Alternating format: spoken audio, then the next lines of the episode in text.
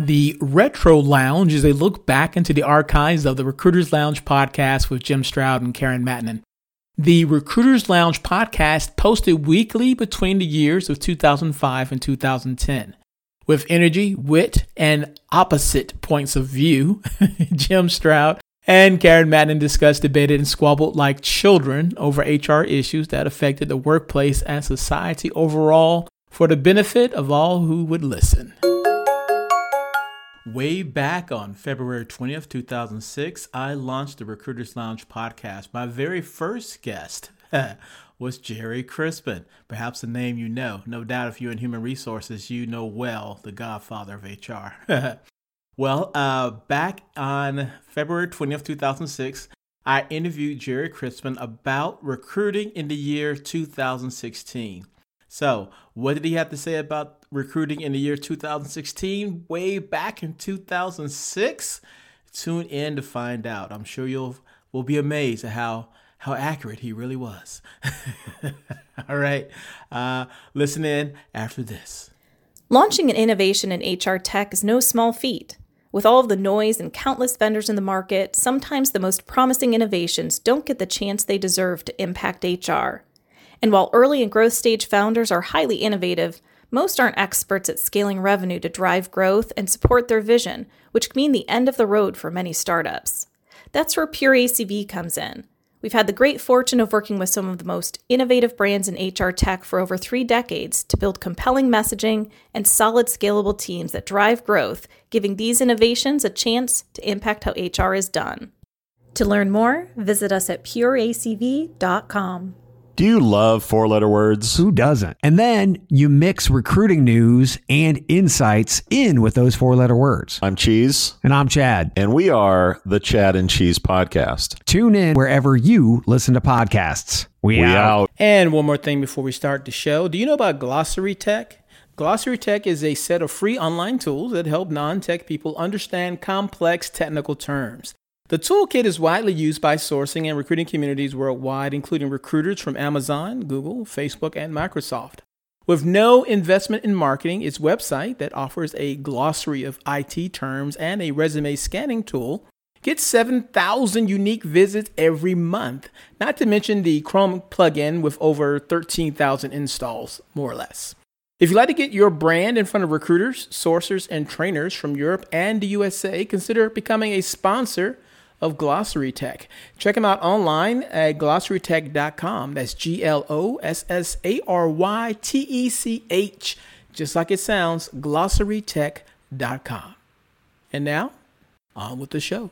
Hi, I'm Jim Stroud. Welcome to the Recruiters Lounge. The Recruiters Lounge is a podcast of news, interviews, and commentary on the recruiting industry and it was designed with you in mind. So sit back, relax, and enjoy your time in the Recruiter's Lounge. In the Recruiter's Lounge today is Gerry Crispin of Career Crossroads. For the uninitiated, uh, Gerry Crispin writes, speaks, teaches, and consults internationally on the growing role of emerging technology in employment strategies and processes. His 30 years in the business of HR includes stints in career planning and placement, executive search, human resource management, and recruitment advertising. His client list includes many, if not all, of the Fortune 500 companies, which has helped to make him a media darling. Gerry has been quoted in such publications as Fortune, Business Week, New York Times, U.S. News and World Report, and just about any other magazine worth reading. Uh, he is here in the Recruiters Lounge to discuss recruiting in the year 2016. Without further ado, I present to most and introduce to a few Gerry Crispin. Jim Stroud here with Recruiters Lounge, and sitting here with a very uh, well-known HR celebrity. I'm a big fan of Gerry Crispin. How are you? I'm great. Thanks for having me, Jim. It's great being here. Not a problem. I've been reading your blog um, about your um, future ruminations of, of uh, the year 2016 and, and about recruiting and the things that are happening or, or rather will happen in the future. I just want to sort of touch base with you on that. Um, where do you see recruiters in the year 2016? Well, uh, you know, I mean, it's interesting when we look out 10 years. It's really easy to um, to get into some serious science fiction. But um, I was just reading uh, an article that I wrote, one of the first articles I wrote uh, nearly 20 years ago, um, which um, I got published in some local local publication, got turned down by newspapers, and this is 20 years ago now, and it got turned down from newspapers because I was willing to suggest that there are other ways to find jobs than look in a newspaper. so you got to kind of think in terms of those. But but when we when I wrote the article, I was just reading it today. Uh, there were four points that I made. One was that we have to break out of a a five day, forty hour week box. Mm-hmm. Design jobs when we think about jobs. When we hire people for jobs. Second was that we have to make every employee a recruiter. The third was we have to use alternative advertising sources as well as sourcing sources. And uh, the last was to focus on our responsibilities internal to the organization because the fact is we got to rehire our employees on a continuing basis as part of recruiting. And so I reflected on that in the sense of, you know, 2016, how far how far have we come in the last 20 years? Not a hell of a long way. and so in the next 10, the technology, I think, uh, will help us leverage a whole new approach. And to answer your question, where recruiters will be, Mm-hmm. well, recruiters will be on their way out. Hmm. Um, as recruiters, as we know them, the definition of the roles, responsibilities, all will have shifted and changed. Um, just as they have uh, 20 years ago. The role of a recruiter 20 years ago is very different than it was than it is today. Pre-fax, pre-internet, pre-email. So yeah, yes. So I mean, even 15 years ago, in terms of in terms of what a recruiter really did within a corporation now, very few corporations had sources. We didn't really have that term internal to organizations Mm-hmm. because we really didn't take on the roles and responsibilities of actually energetically going out and finding people. We we had a, an entire group of people who were called what third party agencies. Now they didn't go anywhere; they're still out there. Right. But on the other hand, we are gradually and increasingly growing the number of uh, hires in our own corporations that have been found, identified, and whose relationships have been managed by people inside corporations rather than people outside corporations. Hmm. So that is shifted, and as a result, uh, third-party recruiters, uh, that whole opera, the, the numbers of third-party recruiters out there, significantly different uh, than they were 10, 15 years ago. Um, and in fact, uh, many corporations are hiring third-party recruiters, whereas 10, 15 years ago they wouldn't have. So if we look out 10 years from now, how does that continue to change and what might what might alter? I think a couple things. One, first of all, I think you're going to see recruiters who have skills to help hiring managers redesign their jobs. I think that it's going to be legitimate to push back on hiring managers and say, wait a second, what do you mean you need a water walker who can do this, this, this, this, this, this, and this? You know, why should we be, you know, automatically rethinking that from a one-on-one point of view and helping them with with their business plan in terms of thinking out what it is really going to take to design or redesign a set of jobs that may not look at all like five days, 40 hours. I mean, most of us have done it at various points in time if you think about it. Mm-hmm. We've we've recommended to hiring managers to do a number of things, ranging from um, uh, job sharing uh, to contingent work to perm to temp kinds of arrangements, or temp to perm kinds kinds of arrangements, et cetera, et cetera. But now I think what we're going to see is a whole set of disciplines that are going to come back into the fore, a kind of industrial engineering of recruiting um, where we're going to see a significant skill, skills and competencies in that design end that will allow us to rethink the job. And what it might mean is the person who is um, planned to leave, because maybe we're working not with an empty position, but with one that we have a boomer going out, hmm right? And more likely, it, it will be a boomer who's going out in the next six months to a year, and thinking about how we might extend that person's capability to bridge to the next person if we don't have somebody internal. How we might use that individual remotely to help mentor the new person coming on board, um, potentially bringing that person in as a contingent person who might eventually become a full time. Do, do you think they will raise the retirement age in light of that? That kind of, you think they'll eventually raise the retirement age as the labor Um, shortage comes in? Conceivably, those things, from a societal point of view, will continue. There's no question that that, that will probably happen, um, and it'll probably be mutual in the sense that most people don't want to retire if they still have 30 or 40 years that they're going to live. right. You know, they still want to do stuff. They may want to do it differently. Right. Maybe they don't want to work 40 hours. Maybe they want to work 20 hours, you know, um, every other week. And and how does that fit in with what your business is trying to accomplish? Well, if I can get three or four people to do that, I may have an even better job with more with more synergy. hmm So my, my point being, I think recruiters are going to have to have a more creative skill set with much more discipline around the issues of how you how you help hiring managers design jobs. Now, perhaps you may not be calling that a recruiter. Maybe that's another uh, partnership function within human resources that evolves. I don't know the answer to that, but but we're going to have to find alternatives than simply taking a wreck and running out there and trying to find a body. Yeah. Because that that um, primitive notion of recruiting is transactional and is going to be disintermediated, just like everything else. There are re- there are um, secretaries that still exist. We still understand what that word is and the definition of it. hmm But but anybody who was around 20, 25 years ago, there isn't a fraction of the secretaries that there were 20, 25 years ago. They're gone. Right. How, They how, really are. how would you answer, how would you uh, or counter argue uh, th- uh, this statement?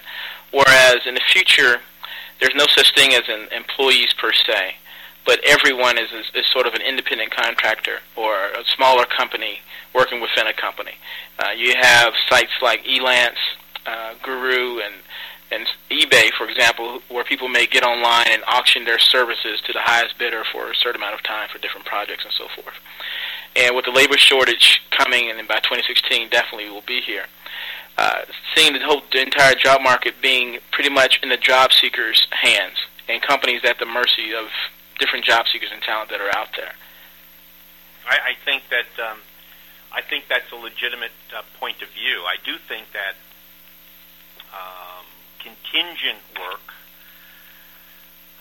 and the con- you know the whole the whole concept of a contract workforce um, has some limitations only in the sense that it um, uh, that from an employer point of view there are some core capabilities that you literally want to buy into the business. So I think that you're going to find that there will be a, a, a probably a stronger definition for a full-time employee that is going to connote much more of an owner, Hmm. at least in the sense of an attitude. hmm If you think about the most, the highest performing people within your organization uh, who are empowered, part of it is that attitude that says, I, you know, this is my company. I have full responsibility for this company from whatever point of view I'm at. hmm Um, and those are the kinds of people that we're going to want to lock into our organization, and for whatever legal definition is required, that's going to be the full-time person. And then surrounding that core uh, will be contingent uh, workers, contingent labor, that will range from hourly and part-time kinds of activities um, to people who are on the periphery, people who are coming into potentially that core group, people who might be leaving that core group and maintaining some kind of mentorship or peripheral uh, relationship that adds value.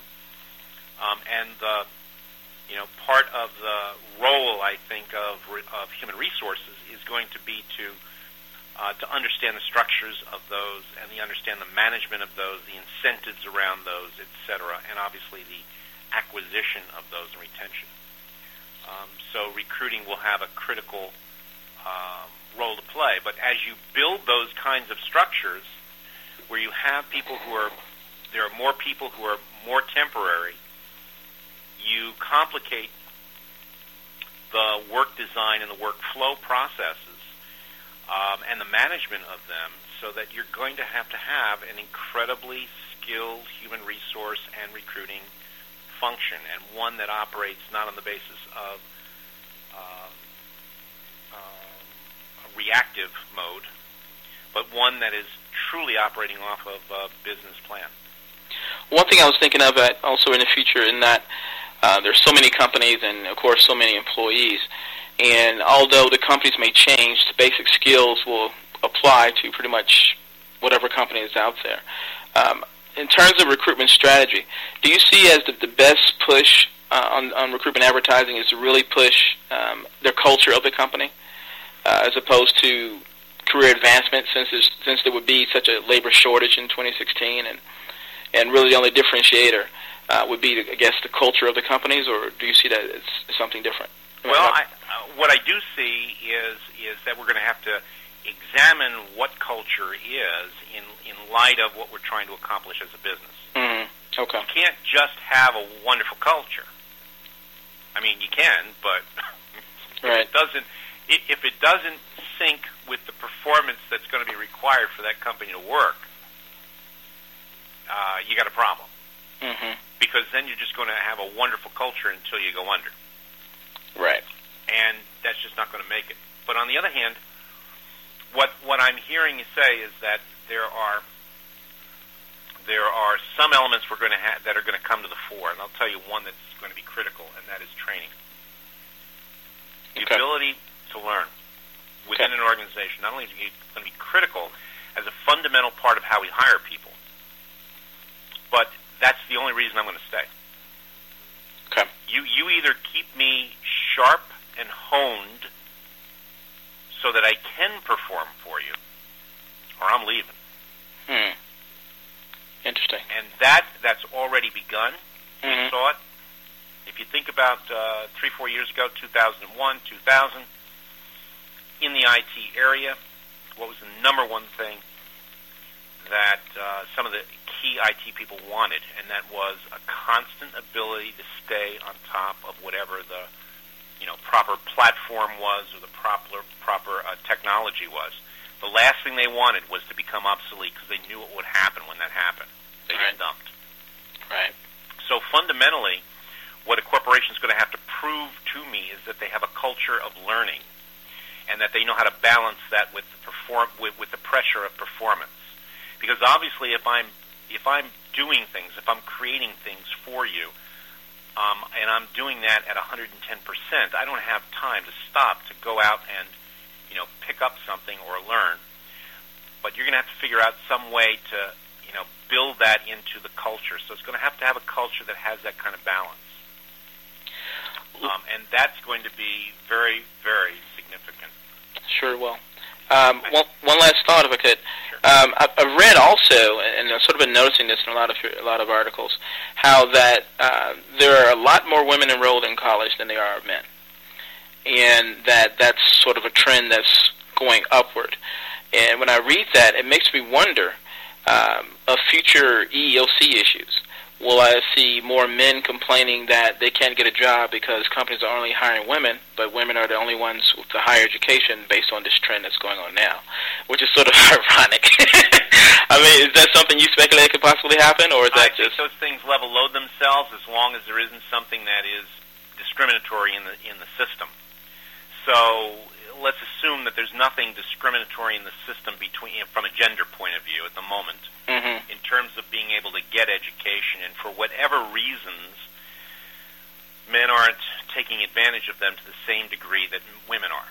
Now, maybe there's something underlying there, but let's let's assume that it's just uh, you know what seems to be current and what's what people are attending to. When when men decide that they that they see that they're getting you know the short end of the stick when it comes to being able to get compete for the jobs, and it's clear that education is one of the fundamental tenets for that, uh, they're going to go back. You, you're just going to see it level load Hmm. against that. It's the problem is when the, people recognize that that is the route to success, and then are prevented to go for going to that. So if I can't get into school, can't pay for school, can't you know um, uh, can't get accepted because of my demographic as opposed to my performance, then you got an issue, obviously. Interesting. Interesting. And I think you're gonna you see that more in other countries today than you do uh, in the U.S. We tend to to at least be be uh, reasonably open that if you can if you're looking for an education, you're going to be able to get it. Interesting. Well, um, the man, the myth, the legend that is Gerry Crispin. I appreciate you hanging out here in the lounge with me. want to see you leaving with a smile on your face. And let me let me leave you with uh, one my favorite quote. Please do. Um, the search for better, more qualified candidates, from the presidents of our largest public firms down to our frontline service workers, was never more critical than it is now. I think that's a very true statement. And the author went on to say, and more than ever before, is the demand for quality hires in excess of supply. What we are all looking for, however, is the ready-made, fully qualified candidate, the person whom someone else has trained. And it is only, he said, when we fully realize our responsibility as well as our opportunity lies in systematically cooperating to train and make this new hire capable, instead of hunting for a candidate whom someone else has trained, that we will be on the road to solving this national, even global challenge. I think that in 2016, the success that we need to have in making strides to accomplish this will be huge for us as a society in competing on a global scale.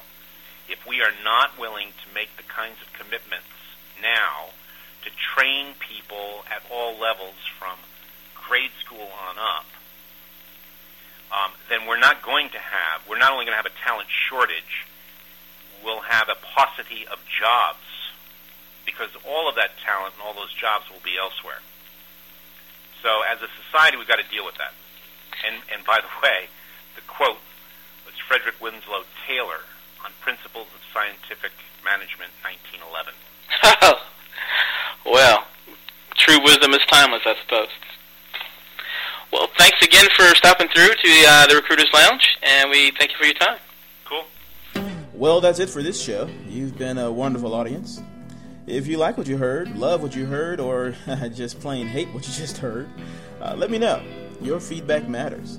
You can reach me through my website at jimstroud.com slash podcast. That's J-I-M-S-T-R-O-U-D dot com slash podcast. So until next time, I'm Jim Stroud, and you're not. And so this ends this edition of the Retro Lounge, home of classic episodes of the Recruiters Lounge podcast. If you haven't already, uh, subscribe now so you don't miss a future episode. Okay? Cool. Until next time, bye bye. That's what ransomware is all about. It's psychological pressure. Ransomware, when your computer's hacked into and your data held ransom. Attacks are on the rise, and Russian gangs are making billions of dollars. The moment I got that message, I knew our greatest fears that we ever have are starting to come true. The post Cold War era is over. Dot com, the hacking. A new season from Crowd Network with me, Katie Puckrick. Just search for dot com, that's D O T C O M, and subscribe.